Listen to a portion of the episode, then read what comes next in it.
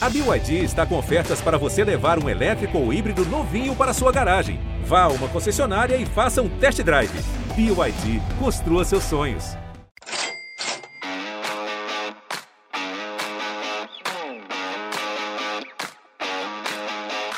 Olá, ouvintes do GE, eu sou Rodrigo Capello e este é o Dinheiro em Jogo. Hoje nós vamos falar sobre pesquisa de tamanho de torcida. Nós vamos nos aprofundar nesse assunto, puxado na semana passada pela consultoria Convocados em parceria com a XP, que divulgaram um relatório cheio de números financeiros e também sobre essa questão das torcidas. Neste episódio, eu tenho a participação de duas pessoas que devem ser as mais frequentes aqui no podcast, então eu, eu, fico até meio constrangido de explicar quem são novamente, de introduzir. Só vou chamar primeiro pelo nome. César Grafietti, bem-vindo. Fala, Rodrigo, tudo bem? Estamos aí. Tudo ótimo. Rafael Plastina, como você está? Tudo ótimo, querido. Prazer estar com você e com sua audiência mais uma vez. E com, confesso para o nosso ouvinte que não era meu plano fazer esse podcast, fazer esse episódio, já tinha algumas outras ideias na cabeça para essa semana, mas esses dois senhores causaram na semana passada com a divulgação do relatório sobre as finanças do, do futebol brasileiro em 2021, né, um relatório financeiro que pela primeira vez foi divulgado via consultoria convocados numa parceria com a XP e também pela primeira vez com dados sobre é, torcidas, hábitos de consumo, perfil de quem, quem são esses torcedores, todos dados da Sport Trek, a empresa do Plastina, que ele é, se uniu aí com o Grafietti para poder é, falar disso. E esse assunto especificamente causou realmente na semana passada, assim, desde influencers, jornalistas, clubes de futebol, todo mundo comentou a questão dos tamanhos de torcidas. Então, nesse episódio, o que a gente vai fazer? A gente vai passar de novo pelo relatório dos dois, é, para que eles possam falar mais sobre os números, explicar um pouco mais sobre como é que se faz esse tipo de pesquisa, como é que se lê esse tipo de pesquisa, qual é o efeito prático delas no dia a dia do mercado, que é o que mais me interessa. É, mas a gente também não vai ficar só nessa, nessa polêmica, não. A gente também vai falar de outras coisas que estão dentro desse relatório. Eu quero aproveitar bastante desses números do Plastina hoje. Para quem não conhece, se, se não ouviu nunca o Dinheiro em Jogo, César Grafietti é economista, foi superintendente de crédito do Itaú BBA durante muito tempo, publica já há mais de uma década um estudo anual sobre as finanças do futebol brasileiro, foi para a Itália, está na Europa, é um consultor hoje é, na área de gestão desportiva. E o Rafael Plastina, um especialista em marketing, que, se eu citar o currículo aqui, a gente fica mais uns cinco minutos falando, mas que é, também há muito tempo, já há mais de uma década, trabalha com essas pesquisas, encomenda essas pesquisas, lê isso, faz isso profissionalmente, faz muito bem. Então, a ideia é que os dois aqui possam é, explicar e, e, ajudar o nosso ouvinte a, a, a se preparar também para como é que se lê esse tipo de, de material. É, eu queria primeiro que vocês é, introduzisse um pouco do assunto e vamos começar com, com uma, uma quintura um pouco mais baixa, depois a gente sobe, é, sobre o relatório. Assim, eu queria que vocês apresentassem um pouco mais do relatório, porque foi a primeira vez que o relatório teve essas duas questões mais claramente ligadas, as finanças e a parte de, de torcida mesmo, de quem é o torcedor, perfil, hábito de consumo. César, é, como é que veio a união de vocês dois e dos demais convocados? Bom, uh, o relatório, enfim, é o relatório tradicional de finanças, é, e, e, o, e, o, tema finanças, felizmente, acho que puxado por mim, mas também por, por você, é, ganhou, ganhou relevância na mídia de forma geral, o torcedor começa a se interessar um pouco mais tal. É, quando, quando eu troquei, enfim, quando eu deixei de fazer o relatório pelo Itaú BBA e eu já tinha a consultoria dos convocados, né, com, com o Rafa, com, com o Rodolfo, o Roque, tudo mais, o Renê, a gente olhou e falou, bom, aqui eu acho que a gente podia aproveitar e, e transformar um relatório que, que é monotemático, que só fala de finanças, e trazer um pouco mais de informação para a indústria, uma vez que nós, como consultores, trabalhamos em diversas áreas, né? trabalhamos com gestão, mas trabalhamos com finanças, trabalhamos com dentro de campo e com receitas, né? que é essa questão do hábito de consumo que o Rafa traz, é muito importante. Então, a gente resolveu fazer um relatório mais amplo, mais completo, para falar da indústria e não só das finanças. Então, a ideia nasce assim, porque cada um tem a sua característica lá dentro do grupo, e o Nilas era, fazia sentido para ganhar mais, mais conteúdo. Então, quem receber esse relatório é, de uma maneira um pouco mais aberta, né, não só olhando o ponto que vai dar clique é, na rede social, vai encontrar ali uma vastidão de informações que, é, que permite você entender e conhecer melhor o que é o futebol brasileiro é, a partir dos dados de 2021. Muito bem. Plastina, queria que você fizesse essa mesma introdução e falasse também sobre é, o, teu, o teu trabalho na Sport Track, né? É, Para quem não sabe, o Plastina tem uma, uma, um currículo bem extenso no futebol, que vai até a, a diretoria de marketing do Vitória no início dos anos 2000 para ir muito longe, estudou é, inclusive fora do país, o que eu estou fazendo agora, o Plastina já fez há mais de 20 anos, mas o Plastina teve um, um período ali bem marcante da carreira dele, que foi na Informídia, fazendo pesquisas é, de, de, exposição de marcas de patrocinadores. Muito do que a gente vê hoje de como os clubes posicionam as marcas na camisa é ditado pela, pelo resultado desse tipo de pesquisa, e aquilo foi, foi se transformando a partir dos anos 2000, meados dos anos 2000. E você tem a Sport Track já há muito tempo. É, e aí tem algo que eu sei que você faz, mas acho que as pessoas não têm essa clareza, que é como você contrata essa pesquisa. Né? Então, é, chega é, dezembro, você contrata é, um instituto, que tipo de empresa eu quero que você explique, e você coloca quais são as perguntas que você quer que esse instituto faça para as pessoas. Tem amostragem? Tem metodologia? Como é que funciona esse tipo de trabalho? Bom, Capelo, antes de tudo, obrigado pela oportunidade. De fato, uh, antes de fazermos o relatório com os dados de mercado, a gente pensou muito e confesso que fui contra colocar dados de torcida, mas o César me convenceu. por quê? Porque ao longo da história, infelizmente, esses rankings só são usados para gerar polêmica na mídia e pouco se explica o que tem por trás disso. Mas vamos voltar à sua pergunta e depois a gente detalha esse tipo de situação e os porquês delas. De fato, eu trabalho no mercado há 22 anos, tenho estudei fora marketing gestão esportiva na Europa, nos Estados Unidos. Trabalhei muitos anos na Informídia, na verdade, oito anos, é, que determinava, por meio de sua metodologia de pesquisa de mídia, exposição de marca na mídia. Éramos sócios do Ibope, então também vendíamos a audiência Ibope de televisão. Então foi um aprendizado muito grande conhecer do mercado, a conexão com a publicidade. E ainda na Informídia eu fundei a Sport Track por uma razão muito simples, para ela ter, para ser uma empresa de consultoria de projetos, mas pautada em inteligência, pautada em uma pesquisa proprietária que nascia naquele momento lá atrás em 2006 para se acoplar aos dados da Informídia, ou seja, a Informídia media o tamanho da exposição dos esportes, das marcas, dos clubes e dos atletas, e a Sport Track ia medir o impacto dessa exposição na mente do consumidor. Então, na verdade, o nosso questionário é um questionário testado por mais de 17 edições. É um plano de marketing onde a gente vê e mede a construção de marca e o respectivo consumo dos esportes na mídia e dos parceiros patrocinadores, consumo declarado. Do ponto de vista de metodologia, nós passamos por duas fases. Lá no início, a gente fazia pesquisa face a face, tá? por meio de parceiros terceirizados, porque não faz sentido nenhum para uma consultoria ter equipe própria de pesquisa. E só um exemplo, tá? É, isso acontece também com os grandes institutos. Fui diretor de esportes da Nielsen e a Nielsen tem também dentro do seu arcabouço de pesquisas, pesquisas que ele terceiriza, seja face a face, seja painel digital. Ao longo desses anos, o mercado evoluiu. E ao evoluir, os painéis digitais cresceram em tamanho cresceram em credibilidade de entrega. E de 2018 para cá, a Sport Track faz as suas pesquisas anuais da mesma forma, com o mesmo questionário, só que com uma amostra representativa da população 16 mais via painel digital.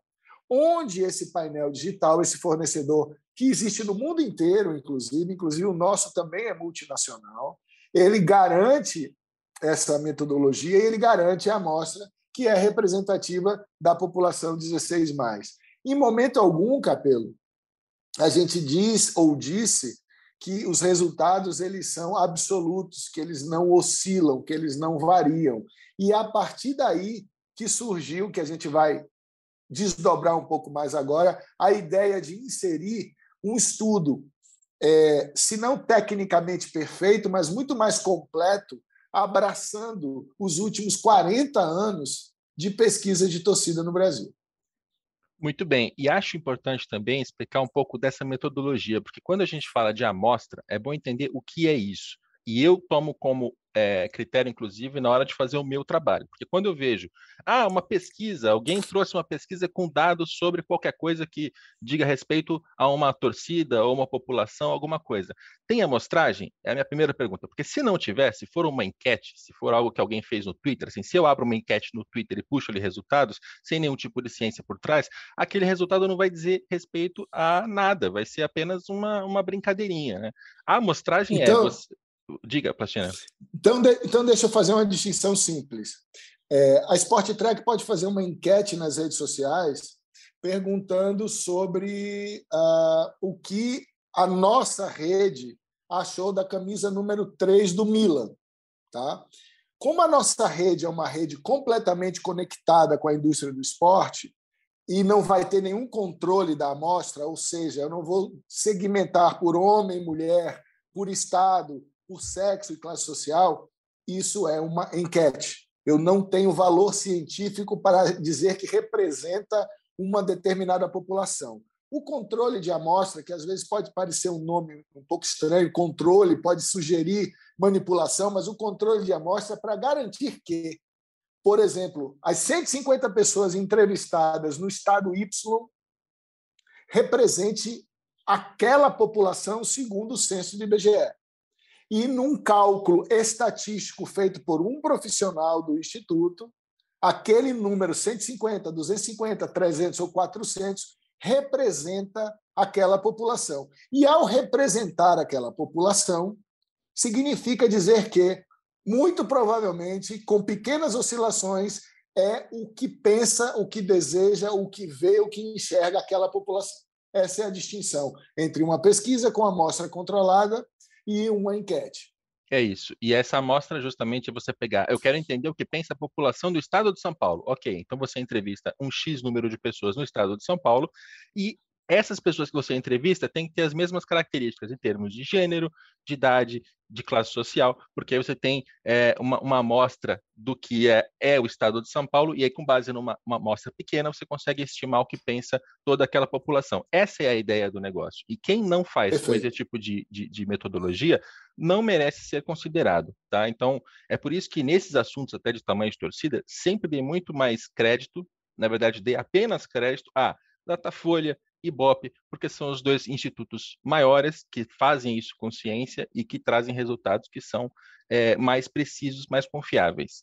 Agora, a gente também tem que entender como é que se lê esse tipo de, de, de resposta, né? Como é que se lê esse tipo de pesquisa? Porque o que as pessoas fazem, e é algo que eu acho bastante infantil, é assim: se o meu clube, clube para o qual eu torço, apareceu mais baixo na lista, eu não acredito naquilo, que é que eu digo? Não, essa pesquisa não é séria, essa pesquisa está errada, eles estão inventando, não tem nada a ver. Onde já se viu o Vasco aparecer abaixo do Grêmio? De em uma pesquisa de tamanho de torcida, porque isso é inconcebível, tal, tal, tal.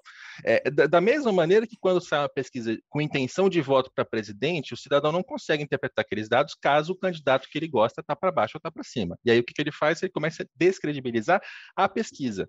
E aí faz perguntas idiotas do tipo, é, alguém aqui já foi entrevistado por esse tipo de pesquisa? É, é então, assim. É, é, essa eu, é a pergunta mais idiota que existe. Né? Essa é a pergunta mais idiota que existe de quem não sabe como funciona esse tipo de pesquisa, vê um resultado, não consegue interpretar e tenta desmerecer. Né? E eu vi isso acontecer essa semana com, com o trabalho de vocês e achei, achei ruim, até por isso estamos aqui é, repetindo o convidado, porque não era meu plano fazer esse episódio, mas eu vi tanta bobagem sendo dita que eu acho que valeu a pena voltar para a gente explicar melhor como é que isso funciona. É, aí, né, tem, tem uma página aqui do estudo dessa pesquisa anual da, da, do Convocados com a XP e os dados da Sport Track, que foi a página que causou mais repercussão. É a página que tem números, pesquisa de torcida. E aí aparece lá o Flamengo em 2022 com 24% da população brasileira, Corinthians com 18%, São Paulo com 11,5%, Palmeiras com 9,8%, Vasco com 4,1%, Grêmio com 4,7%, daí sucessivamente, certamente o nosso ouvinte encontra esses números em qualquer um dos sites que publicou essa semana. É, tem ali os números de 2018, 2020, 2022, que é para você ter uma, uma, ideia de oscilação disso ao longo dos anos.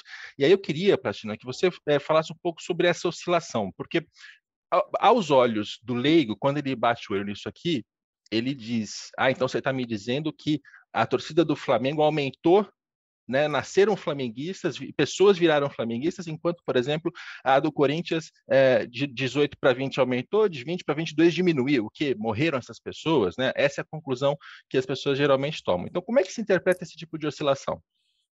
Bom, vamos lá. Antes de tudo, é, quando vocês falam em, declarações idiotas, é, eu não consigo conceber em 2022, com o acesso à informação que nós temos, é, que esse tipo de declaração seja apenas idiota. É muito mais que isso, tá? e talvez muito mais grave. Bom, voltando à sua pergunta, uh, justamente pelo que falamos antes, é, para você ter uma. Um, vamos lá, 88% da população brasileira, em geral, e aí é uma pergunta de sim ou não, então são as 2.200, 2.300 pessoas que a gente entrevista anualmente, ela diz ter um clube do coração. E aí é torcedor, não estamos entrando nem no mérito de consumo, que é o que a gente vai chegar na parte final do nosso papo hoje, se Deus quiser. Essa mudança, essa variação não se dá porque que alguém morreu ou alguém nasceu. Ela se dá porque as pesquisas oscilam. As pesquisas têm margem de erro. É, nós não entrevistamos a população inteira.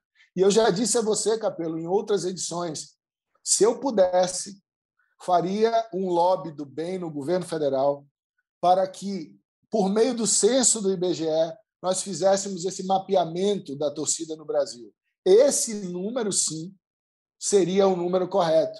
E aí não daria margem, né, feliz ou infelizmente, a que idiotas de plantão usem isso do ponto de vista clubístico apenas ou para é, é, criar o tumulto ou gerar cliques. Então, quando você vê essa variação, e a gente colocou aí de forma proposital, é porque isso acontece. Por exemplo, a nossa pesquisa tem uma margem de erro de dois pontos percentuais, o que todos os institutos, como você bem citou, tanto Datafolha, quanto o IBOP, quanto o Ipsos, como o Nielsen, são institutos que têm credibilidade não só pela sua marca, mas porque efetivamente controlam a Sport Track também. E há outros institutos menores, menos conhecidos, que também trabalham dessa forma. Então, essa oscilação ela é natural. E aí você toca no ponto e me permite dizer que a essência, no caso específico da Sport Track, que tem o, esporte como, como meio e não como fim, é fazer essas pesquisas todo ano. Porque eu tenho esse número e eu capturo essa oscilação todo ano. E, além disso, eu capturo todas as outras quase 100 perguntas que são feitas é, no questionário. Então, visualizar essa oscilação não dá o, o, o direito de, de, especular sobre nascimento, morte, dá o direito, sim, olha, está mostrando o que é a leitura de uma pesquisa, ou seja, não é a fotografia que determina. Por isso que a gente tem que todo ano fazer esse trabalho para capturar várias fotografias. Somente capturando várias fotografias a gente vai começar a compor e construir e entender o enredo do filme. Tá? Então, quando você verifica um crescimento dos principais clubes ou a estabilidade dos principais clubes e cruza com a performance esportiva deles ao longo do ano, que foi o trabalho de desdobramento desses dados que o César fez brilhantemente, a gente percebe uma tendência interessante. Mas a gente só percebe essa tendência se a gente tivesse compilado de dados. E foi aí, Capelo, que nós fomos buscar essas informações de 93 para cá. Claro que essa média que foi feita, tecnicamente, ela não deve ser feita para fins comerciais, ela deve ser feita para fins de inteligência e de leitura de cenário, que foi exatamente o que nós fizemos, para a gente entender o que está havendo de oscilação e de mudança do ranking. E sabe o que a gente concluiu, Capelo? O que a gente vem falando há anos. Não vai haver mudança, não houve mudança. E aí, para fechar esse bloco, eu vou te dar um dado que é muito relevante. De 90 para cá, onde estão incluídas essa compilação de pesquisas que foi feita, a população brasileira cresceu 42%. Em números de pessoas, 63,6%. Milhões, desculpe, 63,6 milhões de pessoas. Sendo que de 90 para 2000, 26 milhões, de 2000, de no, desculpe, é, de 90 para 2000, 26 milhões, de 2000 para 2010, 21 milhões. E de 2010 para 2020, 17 milhões. Veja, a população cresceu 60 milhões, mas nesses quatro censos, a quantidade de pessoas nascendo vem diminuindo. Ou seja, o Brasil está envelhecendo. Então, a concorrência por esses milhões a mais é cada vez maior e quem está levando vantagem são os clubes que têm mais torcida e tem os clubes que estão performando melhor, que é o César vai falar um pouco disso depois. Então, algo natural que nós estamos concluindo aqui, sem o rigor técnico e estatístico da comparação, tá? Mas para mostrar que falar de ranking puramente só gera a briga entre torcedores e, de, é, é, denegrir ou, ou, ou é, é, destruir a imagem das pessoas que trabalham. Ao contrário, quando você está dando um dado altamente relevante e público, porque essas pesquisas de 93 a 2022 elas são públicas e estão inclusive muito bem organizadas na internet. Qualquer um pode ir lá e ver, tá? Então, nessa coluna, é, ali, e aí com toda a liberdade que eu tenho com os dois aqui, porque a gente já se conhece há muito tempo, ali eu achei que foi um vacilo é, da, da, parte de vocês por ter colocado lado a lado, sabendo que muita gente não lê o que está escrito. muita gente uhum. vai, vai, tirar conclusão só, só batendo o olho. Qual é o problema ali? Média 93-2002 é feita por meio de pesquisas de Datafolha, Ibope, Ipsos, Pluri, Paraná Pesquisas e Sport Track. Quando a gente coloca pesquisas de institutos diferentes, com metodologias ligeiramente diferentes e algumas grosseiramente diferentes, é, no mesmo número fazendo uma média, é, acho tecnicamente está errado. Não, não é o que deveria ser feito. E tem uma diferença razoável entre essa média e os números de vocês, que é nos números de vocês, não tem o percentual de torcedores que torcem para nenhum. Né? Os não torcedores não estão no seu número, certo, Plastina? Capelo, eles, eles estão de forma intrínseca, porque esse percentual ele é maior justamente porque ele é o percentual daqueles que torcem por algum clube. Então, por exemplo, é, o 24 do Flamengo é sobre 88% de torcedores que disseram torcer por algum clube. Que essa é a forma correta de você colocar o dado para fora. Se você projetar para a população, esse número cai para 21%, mais próximo do 17% que está na média. De fato, repito, e acho importante e transparente e honesta a sua crítica, nós sabíamos que tecnicamente não é essa a conta, mas nós expusemos o dado público e colocamos o nosso dado justamente para mostrar a gente, independente do percentual, que fique claro, o ranking não muda, a variação é pequena. O que a gente precisa fazer é ir além desse ranking, é conhecer essas pessoas. Então, a questão de colocar nenhum ou não colocar nenhum não é um erro técnico. O erro técnico pode ser fazer o comparativo. Aí é sim isso, a é gente isso. assume e a gente, e a gente comprou essa briga. Tá? Mas é, comprou essa briga para ressaltar que não vai mudar o ranking. Mesmo com mais 63 milhões de brasileiros de 90 para cá, não houve essa mudança. Quanto e agora, olha, gente, tem menos brasileiro nascendo, vai mudar menos ainda. Isso é matemática, isso não é nem estatística é, com, com controle de amostra. Inclusive, Rodrigo, é, esse slide que você está lendo é o, é o, primeiro que era para dar a, a origem da informação. O slide importante é o seguinte: que é aquele que a gente faz justamente a comparação de pesquisa a pesquisa das 34 pesquisas com a média. E a gente colocou a média justamente que era para ter uma referência, né? Você está você tá oscilando em torno do quê? Então a gente criou esta média, que tecnicamente é questionável, mas era para gerar uma referência. E aí, quando você compara na, no slide importante, que era esse outro da, é, seguinte, você pega lá, a gente fez comparação de Flamengo e Corinthians, por exemplo. Você olha que o Corinthians, por, eh, claramente, ele oscila muito pouco em relação a essa média, tá? independente do modelo de pesquisa, independente do, do padrão, do perfil, e da, oscila muito pouco. O Flamengo tem oscilações, e aí quando você olha as oscilações, elas estão muito correlacionadas ao desempenho esportivo ao longo do tempo, certo? O que, acontece? É, significa que, que o torcedor deixou de torcer ou passou a torcer? Não, significa que ele às vezes é só um, um, um, um fã, não é um torcedor hard user, e naquele momento ele que o time não estava bem, ele disse não, não torço. O time melhorou, ele, ele se interessou mais e falou não, agora eu torço. Então é, tem oscilações por conta da amostra e por conta do interesse do torcedor. Se você pegar as outras comparações, todas elas têm claramente oscilações relacionadas justamente ao desempenho esportivo. Então, o torcedor é, aumenta ou diminui o interesse, muitas vezes, porque o clube está melhor ou está pior. Então, o gráfico e a slide importante era justamente esse outro que mostra que é, a partir de uma referência, que é esta média, o, o, como que os clubes oscilam.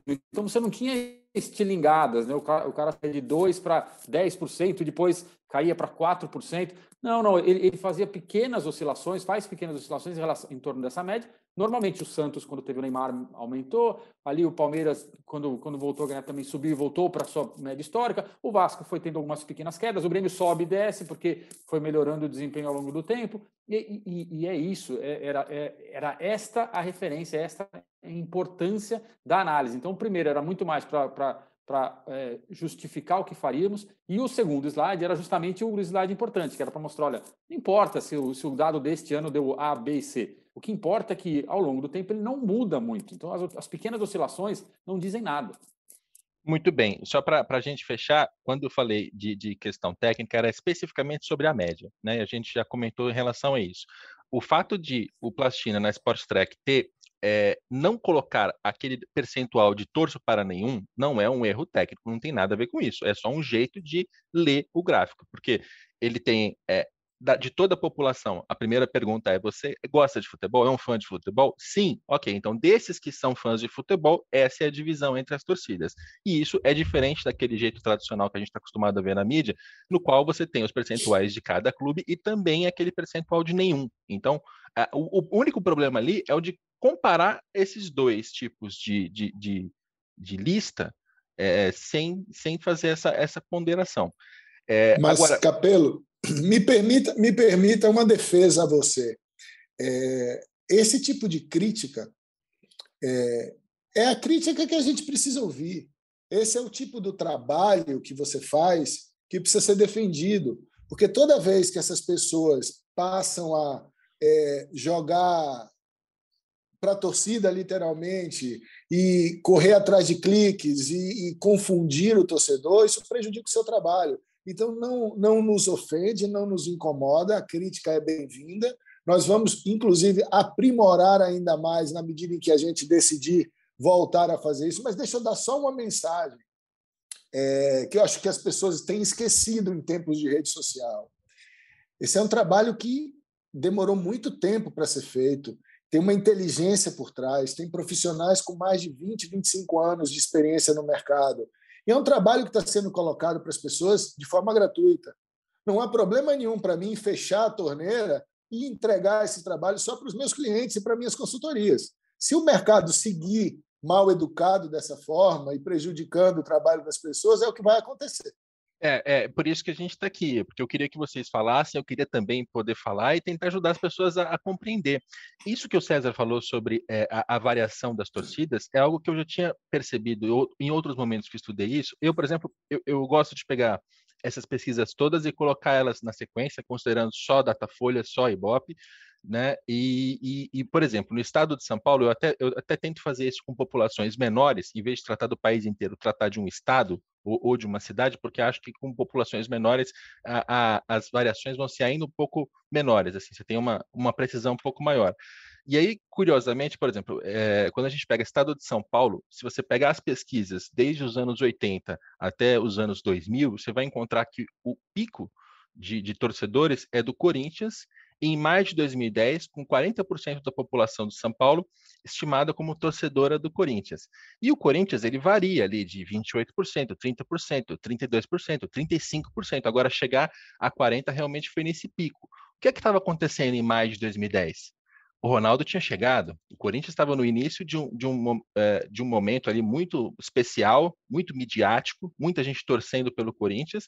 E aí o que me parece que acontece é aquele cidadão que você vai numa pesquisa e pergunta para ele: você gosta de futebol?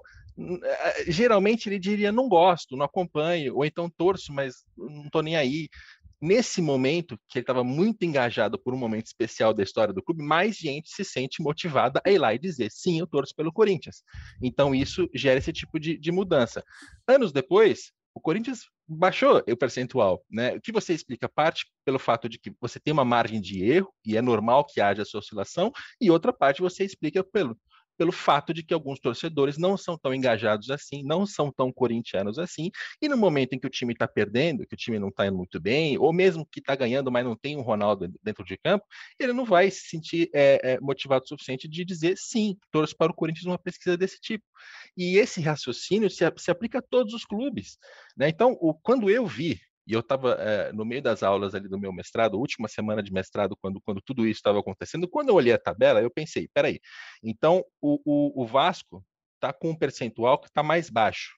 Parte disso pode ser margem de erro, parte disso pode ser um desânimo da torcida pelo fato de o clube estar tá na segunda divisão no ano consecutivo, depois de é, vários rebaixamentos. Então, é, é, é, natural que o torcedor menos engajado, mais distante do Vasco, não responda nada, diga que não torce para ninguém.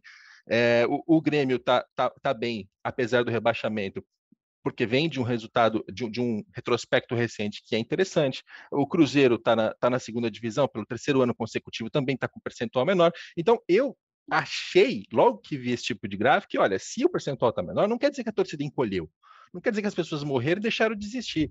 É que elas estão menos engajadas, além do fato de ter uma margem de erro. Então, é, essa é a minha, minha, minha longa leitura sobre esse assunto, Plastina, que eu, eu, eu, espero que espero que esteja certo, em primeiro lugar, queria que você me corrigisse se eu falei alguma besteira, mas que, que para ajudar as pessoas a, a, ler esse tipo de, de gráfico, de, de, tabela e de pesquisa, porque as, a maneira como as pessoas leem, acho que é o principal problema nesse tipo de, de controvérsia, de polêmica.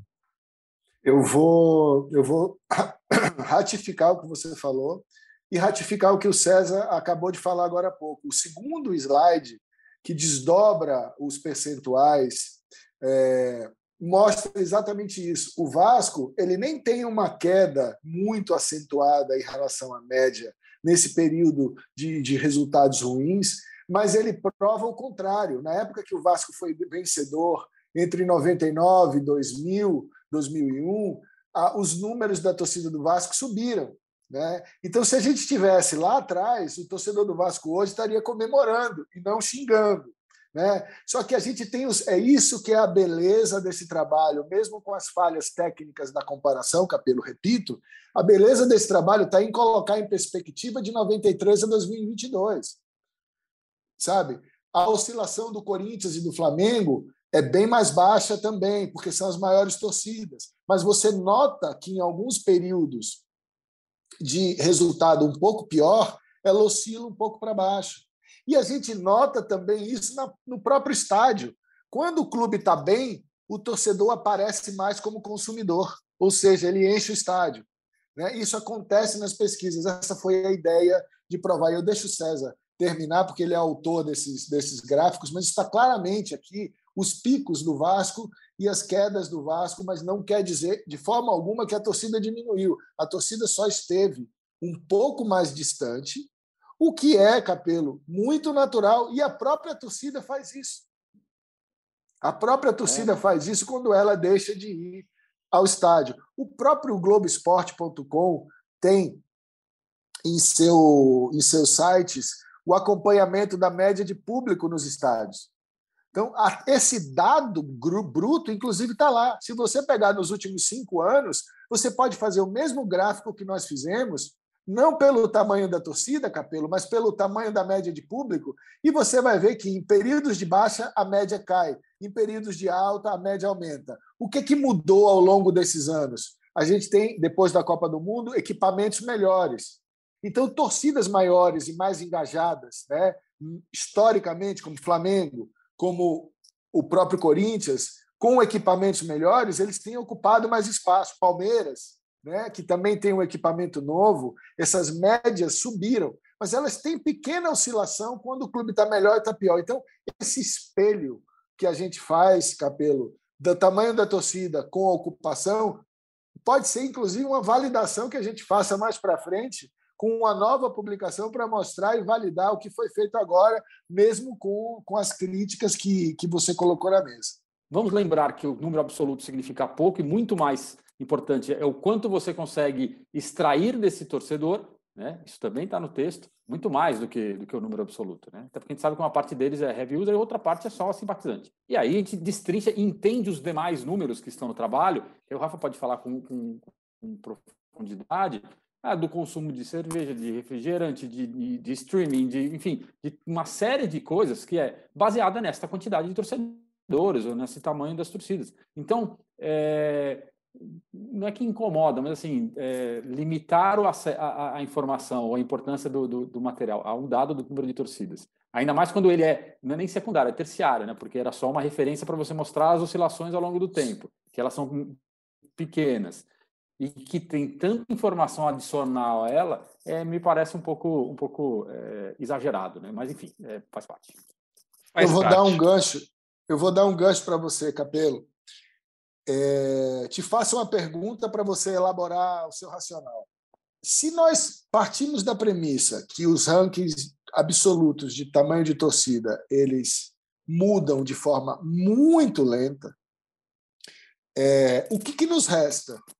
É entender o quanto o clube consegue tirar proveito do tamanho da torcida que ele tem, independente de que posição no ranking ele está.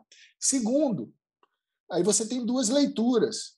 A leitura absoluta, que é o quanto o Flamengo tira dos seus 100% de torcedores, e a leitura proporcional, que, por exemplo, o Vasco, eventualmente, pode tirar um proveito proporcional financeiro do tamanho de sua torcida maior do que o Flamengo tira. E é aí que entra o entendimento sobre os hábitos de mídia, os hábitos de consumo. Foi essa a grande provocação que queríamos fazer. E você sabe que uma coluna recente que eu escrevi no jornal o Globo foi nessa linha, é, porque eu, eu estive na Inglaterra na, no mês passado visitei alguns clubes, visitei o Manchester United e lá uma diretora do clube apresentou ali o clube para gente, tinha uma apresentação, vários slides, e em um dos slides estava escrito que eles acham que tem 1,1 bilhão de torcedores no planeta. Né? E a, a, maneira que eles usaram para chegar a esse número é exatamente igual, com a mesma metodologia que essas pesquisas de tamanho de torcida nacional aqui no Brasil. Você tem uma amostra, você faz a pesquisa, você extrapola esse, esse resultado para a população inteira, só que quando você faz isso com o planeta, você tem ali uma, uma margem de erro, digamos, não é bem essa palavra, porque não é, não é uma margem de erro, mas você tem uma imprecisão nesses números. E aí, no caso do Manchester United, me, me pareceu muito óbvio e até meio bizarro é, que eles não têm essa quantidade de torcedores, né? Porque se a gente vai dizer que uma de cada sete pessoas do planeta torce para o Manchester United, tem algum exagero aí. Ou então tem uma bela de uma incompetência. Porque se o Manchester United tem tantos torcedores assim, mas não consegue monetizar, é porque não, é, é, eles não sabem o que estão fazendo, né? Capelo, você traz agora é uma questão que extrapola a amostra, extrapola o controle da amostra. Você entra no questionário, no tipo de pergunta que é feita. Por isso que lá atrás, quando eu ainda me apresentava, eu disse: temos um questionário testado por mais de 17 edições da pesquisa. Por quê? Eu conheço essa pesquisa que o Manchester usou. É uma pesquisa que tem uma questão que tecnicamente é perfeita, ela não tem qualquer erro, mas ela pode trazer uma distorção no uso. Tá? Vou explicar. É, a pergunta é, é, de tanto a tanto, quanto você se considera fã é, do Manchester United, por exemplo?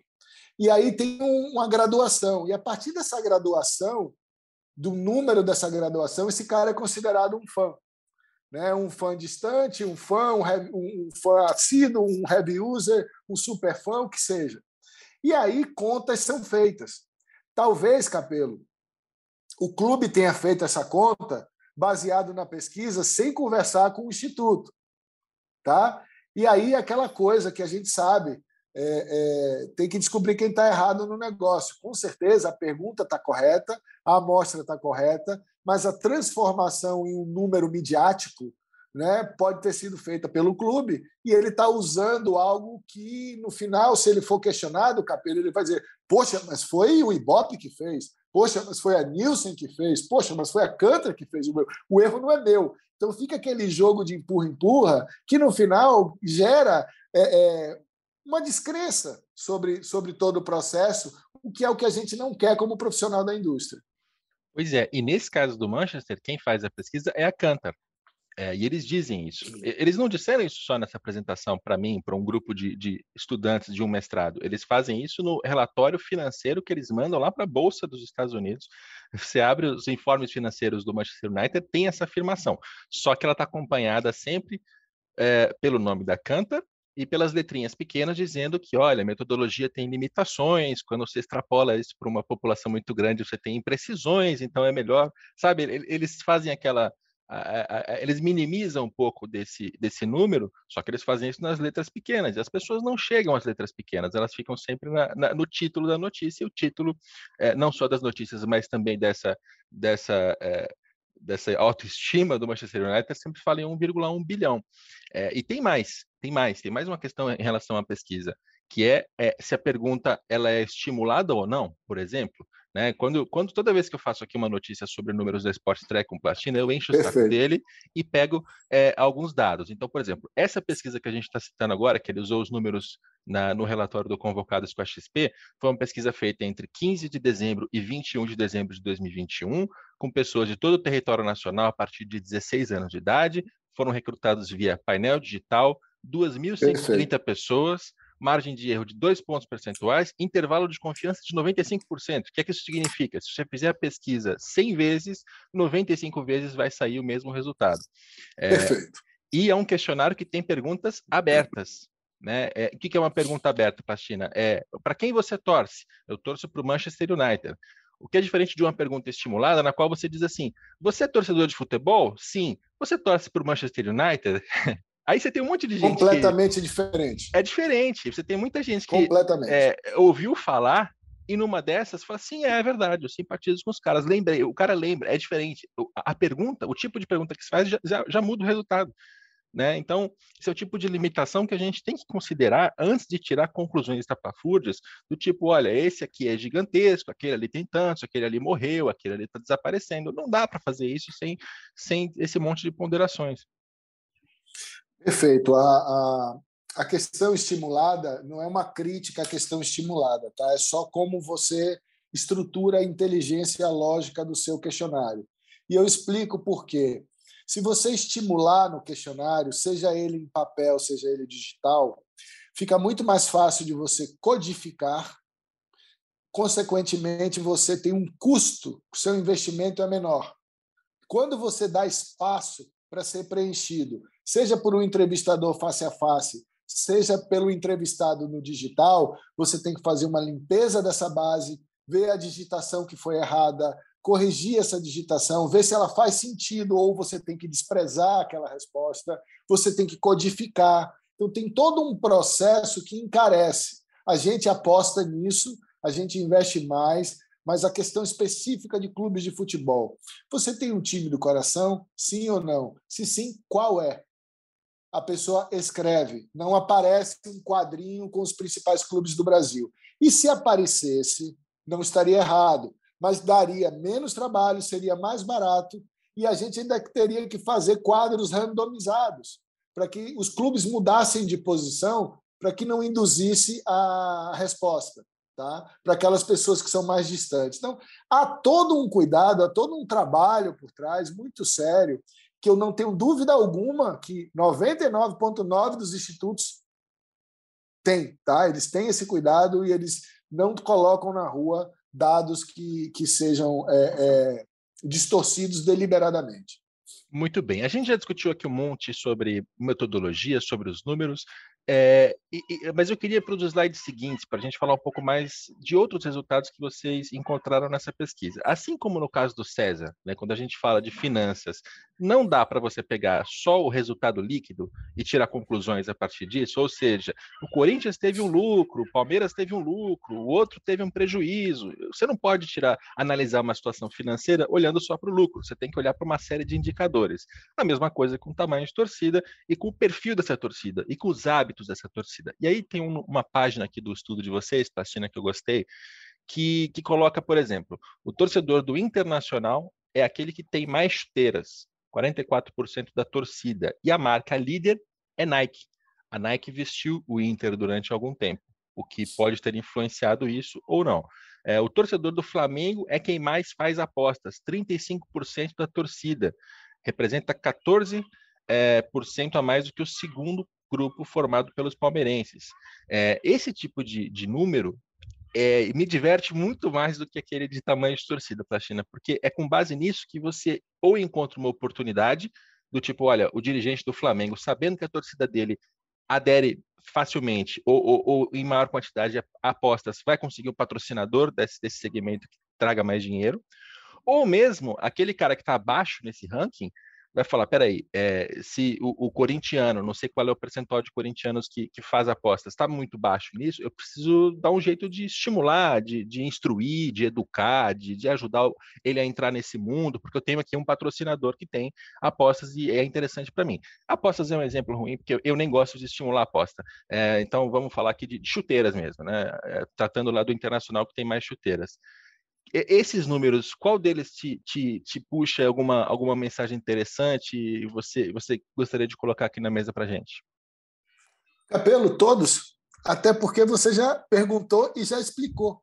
Né? É justamente com esse tipo de número de consumo de produtos e também os números de consumo de esportes na mídia que o clube traça suas estratégias comerciais, seja para prospectar o mercado, seja para dar uma satisfação ao parceiro que está em casa.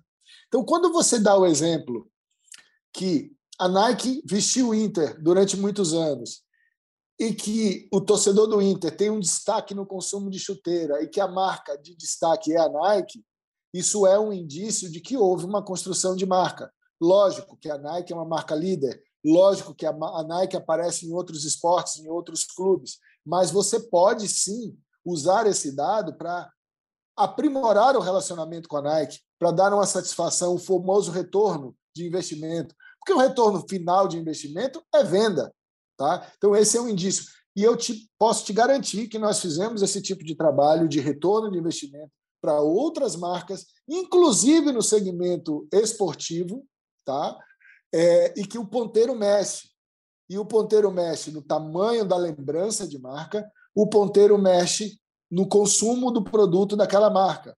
Então, como é que a gente faz isso que é importante explicar? Você coloca a lembrança daquela marca no total da pesquisa, a lembrança daquela marca na concorrência daquele clube, e depois você faz o mesmo comparativo, além da lembrança, para o consumo daquele segmento. E você nota que Primeiro, não há rejeição que se fala tanto folcloricamente no futebol. E segundo, aquela marca é mais lembrada pelo torcedor do clube que ela patrocina e esse cara consome mais também.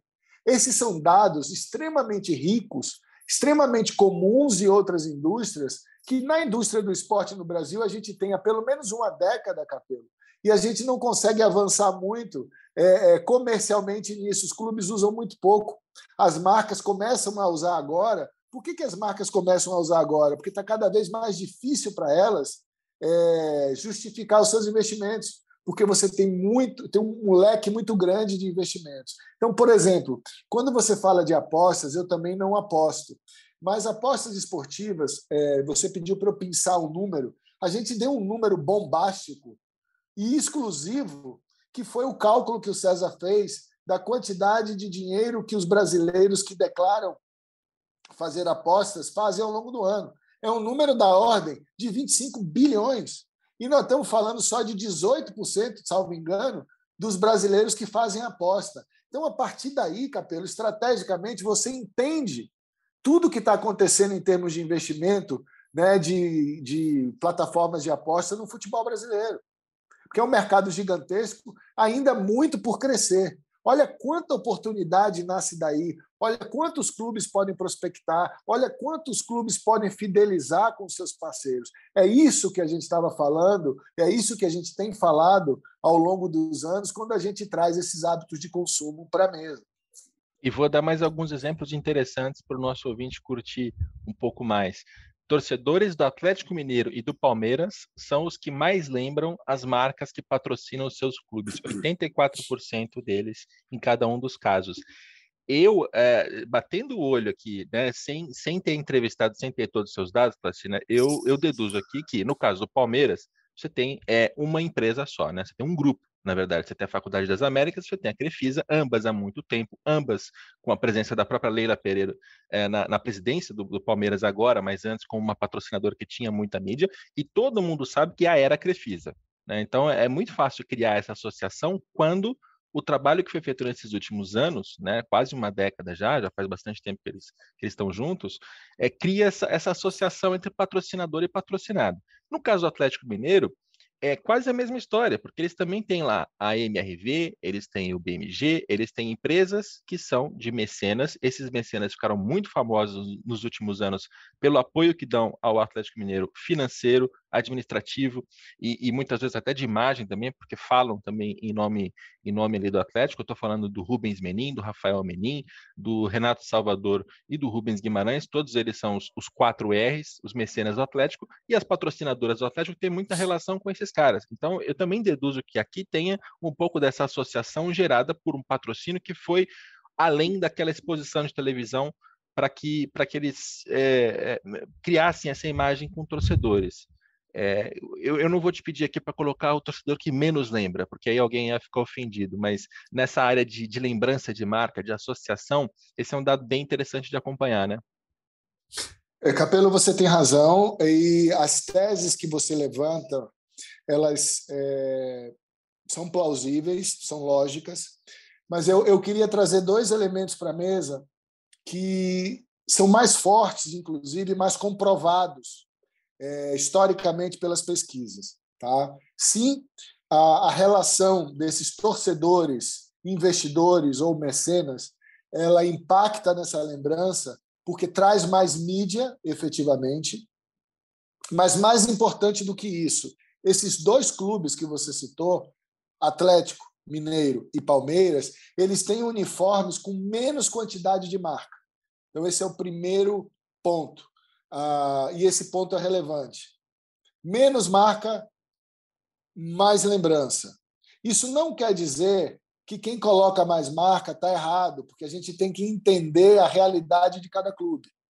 Você usar um pouco mais o seu uniforme não está errado, tanto não está que os esportes ricos no mundo, nos Estados Unidos, por exemplo, como a NBA, abriu espaço para marca no seu uniforme. A Premier League nos Estados, na Inglaterra, perdão, ela abriu o, a manga da camisa para uso da visibilidade. O que se trata quando a gente estuda isso é calibrar essa visibilidade, calibrar essa quantidade de marca para que todos não percam. Entende o ponto? Então, se você enche demais, o clube perde, as marcas perdem. Se você esvazia demais, se o valor for pequeno, o clube perde. Então, Aí o segundo ponto, para fechar esse, essa tese sua, não é só menos marca que gera mais visibilidade, é menos marca por mais tempo. Então você precisa ter um uniforme o mais limpo possível dentro das suas condições financeiras e das condições financeiras do mercado, porque não é só o clube que precisa mais de dinheiro, talvez o mercado não tenha mais dinheiro para pagar e aí você vai e fragmenta mais ainda o uniforme. Então, isso é importante, porque a gente sempre critica o clube, mas às vezes o mercado não é pagador. E o mercado brasileiro de patrocínios, ele é imaturo. Nós não temos uma abundância de marcas patrocinadoras batendo na porta dos clubes. Lamento dizer, mas não é culpa só deles. E a gente tem, para fechar, o elemento continuidade, que é fundamental. Então, se você tem a equação de uniformes mais limpos por mais tempo, o resultado vem e está comprovado. Se você tem uniforme mais limpo por mais tempo e ainda por cima o patrocinador é da sua cidade, é torcedor do clube e é um investidor do clube, aí você tem a cereja no bolo que você citou no início da sua exposição.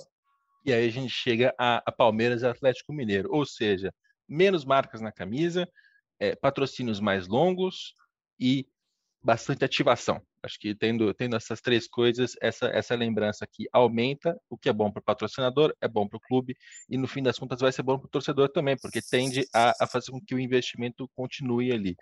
É, é para dar outros números rapidamente, porque a gente está fechando. 31% dos cruzeirenses praticam corrida de rua, maior participação entre todas as torcidas. A torcida que mais consome cerveja é a do Santos, com 84%.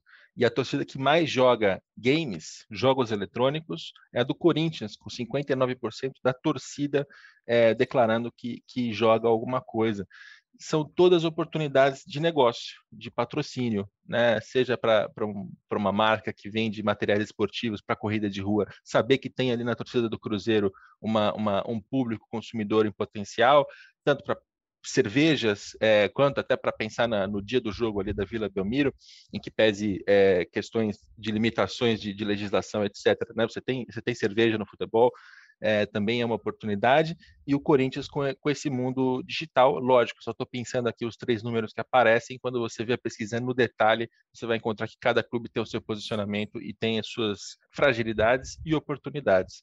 Plastina, é, obrigado aqui pela participação mais uma vez nesse podcast. Eu gostaria que no mundo ideal a gente pudesse ter feito assim uma hora só para falar desses detalhes, né? Que não são detalhes, são coisas muito interessantes de lembrança de marca, de, de, de, posicionamento, de consumo de produtos, né? Eu acho que essa é a parte realmente interessante de pesquisas assim.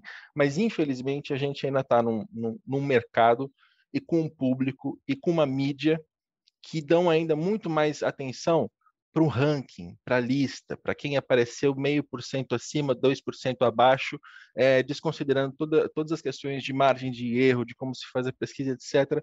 Então, a gente acaba tendo que gastar mais tempo tentando educar um pouco o nosso público, né, de, de, como é que se lê esse tipo de coisa, do que falando de coisas interessantes. Mas fizemos as duas coisas aqui nesse episódio. Aproveita para desabafar, Pacina, porque essa, essa, última semana eu sei que foi, foi difícil. Não, eu, eu já desabafei, Capelo, ao longo da, da nossa conversa.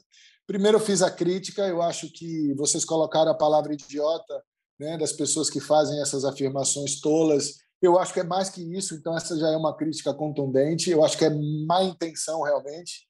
Uh, não respondo nas redes sociais as agressões, inclusive até curiosamente algumas ameaças. Achei, achei até divertido, né? Porque foi a primeira vez que eu fui ameaçado nas redes sociais. Eu sei que você é, é usualmente ameaçado né, nas redes sociais, então acho isso tolo, não não tenho problema nenhum com aquele aquela validaçãozinha das redes sociais, aquele cara validado para mim, ele ele é idiota ou mais, tá? Como eu falei. Ah, tenho consciência do trabalho que a gente faz há 22 anos, por isso vim aqui falar com você, que inclusive conheço sua carreira desde o seu início, sou um grande incentivador e serei sempre, que você luta num mercado sentado na cadeira de mídia que é extremamente difícil, você é corajoso, você é valente e, e, eu sei que você tem o crédito do, do seu empregador, né, que é o grupo, o grupo Globo. Agradeço ao César, né, que é meu sócio hoje. Eu sou um dos convocados, sou também controlador da, da Sport Track e a gente tem um trabalho aí ambicioso, um trabalho que merece o carinho de pessoas sérias como você. Então, eu só tenho a agradecer. Sei da qualidade do seu da sua audiência, então por isso estamos aqui. Então não tem mais, não tem mais desabafo não. Vocês classificaram bem as pessoas que fazem esse tipo de afirmação. Muito bem, muito bem. Muito obrigado. Imagina, imagina, é muito bom tê-lo aqui sempre. Prometo até não convidar mais vezes, porque eu estou repetindo demais. Daqui a pouco gera vínculo empregatício, você começa a ter algum tipo de. de... Você vira um risco trabalhista para a Globo, Tatiana. Então, não é, só você, o César né? também. É, mas aí, mas aí é, é, seria tão bom, né, se a gente pudesse comprar o seu passe. Olha só que legal, né? Muito bem. César Grafietti, muito obrigado pela, pela, pela, participação aqui no podcast. Lembrando que quem não ouviu, ouça o último episódio, exatamente o último, porque nele é, o César falou muito mais, porque é mais a, a, área dele nessa, nessa pesquisa. A gente trata de assuntos financeiros, passamos por um panorama geral, alguns comentários individuais em relação aos clubes. Então, obrigado mais uma vez pela sua presença aqui. César, achei que era importante tê-lo nesse, nesse papo também. Ah, valeu, Rodrigo. Obrigado pelo convite sempre. Estou é, sempre à disposição. O Plastina falou bastante porque é, é a área dele. Então, eu aqui vim como um convidado para ajudar na, na, na, conversa. Mas é um prazer falar contigo e com seus ouvintes. Muito bem. E assim a gente termina este episódio do Dinheiro em Jogo, que eu não esperava fazer sobre esse assunto, mas achei que era necessário e deixo a última, a última mensagem repetindo o óbvio. É, entenda o que são as pesquisas, como elas são feitas, porque é, é importante tanto para você entender o seu clube de futebol, quanto para você entender a política do seu país. Esse tipo de pesquisa tem metodologia, ela é séria, ela é válida, desde que você saiba fazer as perguntas e saiba entender as respostas. Esse episódio tem a coordenação do André Amaral e do Rafael Barros, e a gente volta na próxima segunda-feira com mais um Dinheiro em Jogo.